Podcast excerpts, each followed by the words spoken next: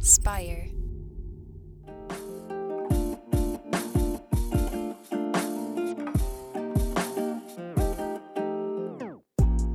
Welcome back to the Kidney Stone Diet Podcast, the show about reducing your risk for kidney stones and living your best life. I'm your host and fellow student, Jeff Saris, and I'm here as always with our resident kidney stone prevention expert, Jill Harris. Hello, Jill. Jeff. So we're on to our actually our third episode right now. We're batching all of these together to to uh, be more effective, make sure we can get one rolling every week. So, what do you say we just dive right in? Okay, let's go. So, supplements. Mm. Supplements are a big question when it comes to just health in general. Are supplements safe when someone has kidney stones and like what do you what do you recommend? Well, a lot of people don't like what I personally have to say about supplements. I believe that supplements should be used when a blood test tells you you are deficient in something. That's my take on supplements. So you would think, boy, Jill probably takes a lot of supplements with, uh, although she's in remission, she has been diagnosed with stage four cancer. You'd think I'd be doing all kinds of crazy things. I don't believe in them. They're not highly regulated at all. They're a lot of money. Most people who take supplements do not need them. I'm always going to go back to health and fitness because I'm really annoying that way. If you're eating a well balanced diet, you shouldn't need a supplement. Now, people have medical conditions that maybe they don't absorb certain minerals and vitamins. So they may need help, but you should ask your doctor for a blood test to see if you are deficient in certain things. Your naturopath can help too. Uh, and, and see, is it warranted? Don't be going to the Walgreens or CVS. Please don't. Or Duane Reade or wherever you live. Don't be going into the dime store and just thinking any kind of supplement is going to work for you. You may be and literally peeing out lots of money. Okay. Plus, by the way, and there's this, you don't absorb uh, things from vitamins as as well as you will from food. So I'm I'm a big boring advocate in really trying to get your nutrition needs met through food. I know that y'all want something quick and painless, but it, it I, I'm not a big supplement fan. Now, specifically for kidney stone disease, you should have a few things checked. Is your vitamin D where it needs to be? You can check that from a blood test. It's very important. If you're low in vitamin D, which living in Chicago, uh, I do have to take a vitamin D supplement because I'm low in it all the time. Uh, so that's important. When you don't have enough vitamin D, you will not absorb calcium, and your bones need calcium. Also, for stone disease, you want to make sure your calcium remains in your bone and you don't have a lot floating around that could increase your stone risk. So, vitamin D supplementation may be needed for you. You know if you need it by taking a blood test. Now, here's a common scenario. Luke, here's a common scenario. Uh, you are very low. Sally comes to me and she said, Look, my doctor put me on vitamin D because I was very deficient in it. And the doctor put me on a very high dose of vitamin D 50,000 IUs, international units. Okay, well, uh, did the doctor recheck after a couple months? Was your vitamin D level rechecked? No, they never did. And I didn't know to get it rechecked. So now the patient is on an extremely high level of vitamin D. It was a level that was used to hurry up and get vitamin D back in the body, uh, but was never taken off. And now it just becomes the regular dose month after month. Now the patient is over absorbing calcium, and that's not good either. So again, if you're put on vitamin D because you're very low in it, that's awesome. Get that taken care of, and then remember, most doctors are quite good at this and they'll say, remember, Timmy, get back in here so we can take a blood test to see if you're at an appropriate level. If you are, we will then put you on a maintenance dose. If you aren't, we'll keep you on a, a little higher dose and keep monitoring. But it has to be monitored. So you have to get your tush in there to get a follow up blood test to see where you are. Okay. So if your doctor doesn't remind you, most will. But if the doctor doesn't, be your own best advocate and make sure you get in there to get it retested. Uh, the other thing is for vitamin C, you know, cold and cough season, corona, uh, studies show that getting uh, higher doses of vitamin C can help your immunity. So people do that. In excess of 2,000 uh, milligrams a day of vitamin C, it can convert over to oxalate. Some recent studies even say lower supplementation of vitamin C can increase oxalate. So, you know, be careful with that. You want to increase your immunity? Here's what you do. I'm not winning no fans saying it. I don't care. Get some sleep. Eat well. Move. Hydrate. Wear a mask. Stay away from sick people. That's how you get your immunity functioning well. Okay? Also, you taking a vitamin C pill one night don't mean you're immune from everything the next day. Okay? You have to build up these things. You're not going to have a good night's sleep and your immune system is kicked up all the way for the next day. This takes work. It takes time. Okay? So if you want to make sure you have a really healthy immune system, ditch the pills unless a doctor has talked to you to take them. You may have other medical conditions that lower your vitamin C level. You may need supplements. My point is always going to be check with your doctor. Do you need these supplements? When do they get to an effective dose for you? Be uh, proactive in getting your blood monitored to make sure that you're cool. Just don't willy nilly go spend all your money on supplements. You may not need them, or you may be doing yourself more harm. It's very important. Mm-hmm. Yeah, and we intrinsically we sort of have this all or nothing approach. I think, or a lot of us, maybe not everyone. A lot of people like, do. A lot yeah. of people do. Yeah. yeah, like, and you've said in the past that like more more healthy food isn't necessarily better and it's it comes down to supplements too. Jeff i say it all the time man. More doesn't mean better or sometimes less doesn't mean better. Jill said to go to 1500 milligrams of salt. I'm going to 400 that's it. Please don't do that. You'll pass out. You do need salt. So my point is you get goals. More ain't better, less ain't better. So you gotta you gotta talk to somebody too that can help you navigate this. You, spinach and almonds, they said it's healthy. I'm gonna have more and more. Now you have a stone. More healthy food doesn't necessarily mean more health, as all my stoners have found out. Yes. So thanks for bringing that point up. It's true.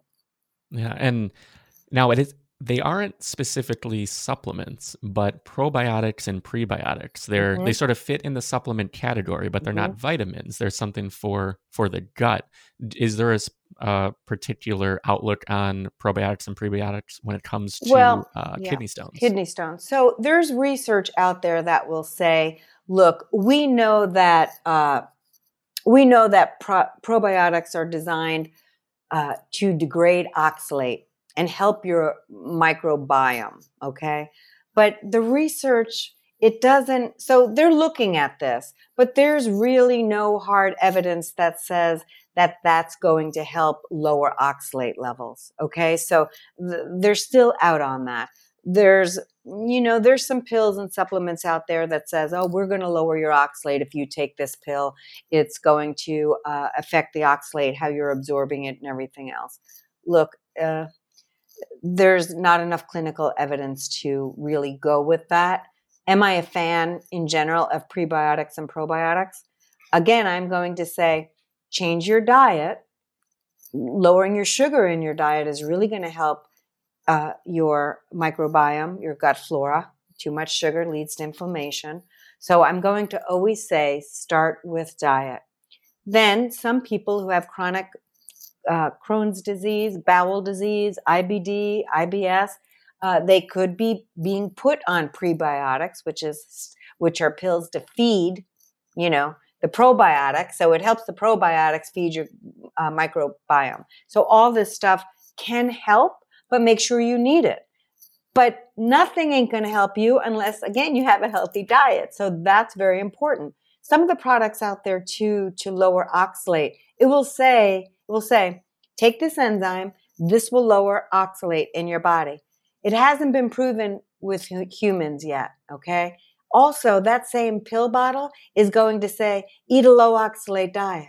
So it's very important that you all understand it doesn't get away from the diet changes. None of it does. None of it gets you away from the dietary changes. People who are put on medications for stone disease will say, Jill, uh, you know, I'm just going to take this pill. I don't want to lower my salt. Well, guess what, Susan? That pill don't work unless you work, you, you lower your salt anyway. Guys, please, if you take one thing from me, I always say if you take one thing, I got a lot of things, I know. but if you, if, if you change your diet, in a lot of cases, you don't have to take medications. So you can take that enzyme to try to lower your oxalate, which doesn't have enough clinical proof yet. You could, it's on the market, but you still have to lower your your the foods you're eating at the highest, which is just a handful of high oxalate foods. It ain't changing your whole diet with oxalate. You have other things to do with diet, but the oxalate part again is really a, a, a very minimal part. So prebiotics and probiotics, eh, not enough research, not enough clinical significance uh, to show that they help in stone disease, although they could be helpful if you have chronic uh, bowel diseases or there's malabsorption issues and a medical professional could absolutely say help this. It's not necessarily going to help kidney stone disease but it could help other things. But starting with diet first and then perhaps adding the pre and probiotics uh, is a whole package. Diet first, always diet first. People say, ah, it's natural. These pills say they're natural. Ain't nothing more natural than changing your diet, people. Ah, that's natural. That's natural. Don't be telling me pills and supplements are natural. They're not. Dietary changes are natural. That's what I'm an advocate of. Always will. Okay. But I'm not saying there's not room for that in one's diet if a medical professional says you should also do this. Okay. Yeah. Yeah, it comes back to the diagnostics. Um, just like we talked about in the last episode with the uh, 24 hour urine collection. It's if if the test says you need it, then that's the reason to to have someone like a doctor prescribe it. Yeah. But we can't just make all these assumptions just based on maybe some blog posts or um, even YouTube videos that people are watching that someone's saying, yes. "Oh, you need more X." Like we're all different. We all yes. and here's the thing, Jeff who's putting money in their pockets from saying take that? There's a lot of mm-hmm. people will say take this supplement. They give you a coupon code. These pay, these companies have come to me, Jill. Here's a supplement. Tell you you got a very loyal following. Tell your stone formers to take this. Number one, uh, and and here's the discount code to give them, and that code you get to pocket, sister. So for every bottle you sell, you get 30%. I've never taken it. Why? Because I don't know if those patients need those pills because they haven't done a urine collection. If I tell my patients to take those pills, I have thousands of followers. They'll take them just because Jill said it. But why do they believe me? Because I don't do things like that. That's why people trust me. So I, I could have retired a million years ago by doing things like that. I'll never do it. You don't know if you need that. Here's why. I get very excited about this. Not in a good way excited. I won't do it either because then Billy Joe takes those pills. Billy Joe thinks he's doing everything he needs to do. I'm on Jill's pills. I'm never going to make another stone. So he doesn't change his diet and then he starts making new stones. That's that's everything i'm against. That's what my whole career is based on you're not making more stones. So when you start taking supplements you think you, that's all you need to do. It's not. You still have to change your diet. End of story. There's no supplement that's going to make you stop forming stones without also changing fluid and diets. That's it. Don't buy into the bull do. Don't. Don't Every okay, time you say done. bull do, I like that.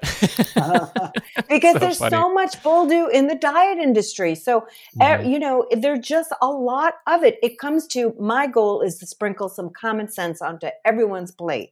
So I'm selling common sense. I'm selling common sense. It's not a quick fix, but it's a fix in most cases. Up to 80% of new stones, we can eradicate that high a percentage of reoccurrence of stones. So, uh, and there's there's people that will always make stones because they have other medical conditions, but um, I'm selling you common sense. And when you really learn how to change your diet, whether it's for kidney stone disease, diabetes, hypertension, weight loss, whatever it is, you can breathe a sign of relief and you can understand there's a lot more you can eat and uh, and even treats. You can work all of it in. It's common sense. It's everything within moderation. That don't sell no books though. Okay? Mm-hmm. so but that's what this comes down to. Yeah there's no hook. There's no hook here. It's just common sense and being rational about how you look at food, portion size, which nobody, everybody wants the diet where they can eat whatever the hell they want. They just don't need a piece of bread, but everything else they can eat. I get a lot of them as stone formers. Okay. It's not mm-hmm. good common sense to do diets that way. Go ahead. Yeah. go ahead. What were you going to say? well, and I think it's important, like you said, that supplement companies, people where there's a financial vested interest in getting their product in front of many people yeah they approach people like you all the time like anyone who has a following like the the influencer is yeah. the new marketer yeah. and that is so because i could see like we're doing this podcast it's free you do so much free content but we do mention the course we mention yes. the things that you do charge for but i hope people I, I hope that that can even sort of share that the reason we talk about it is because we're not talking about anything else. We're not we're not promoting things that people are giving us a kickback for. This is right. purely your education, your your one-on-one consults with people, the things that you you are in control of and you know this is going to help them and that's why we talk about it. Why we mention in every episode i mention the kidney stone diet to go to kidneystonediet.com to subscribe to the podcast to share it with people because we just want to get the word out for for genuine genuinely helpful information. Yeah look the thing i deal with on a day-to-day basis for 21 years is people didn't know there was help out there. No one gave that no one showed them the help and i've just been on the internet doing this for the last couple years. So you know i've been doing this privately.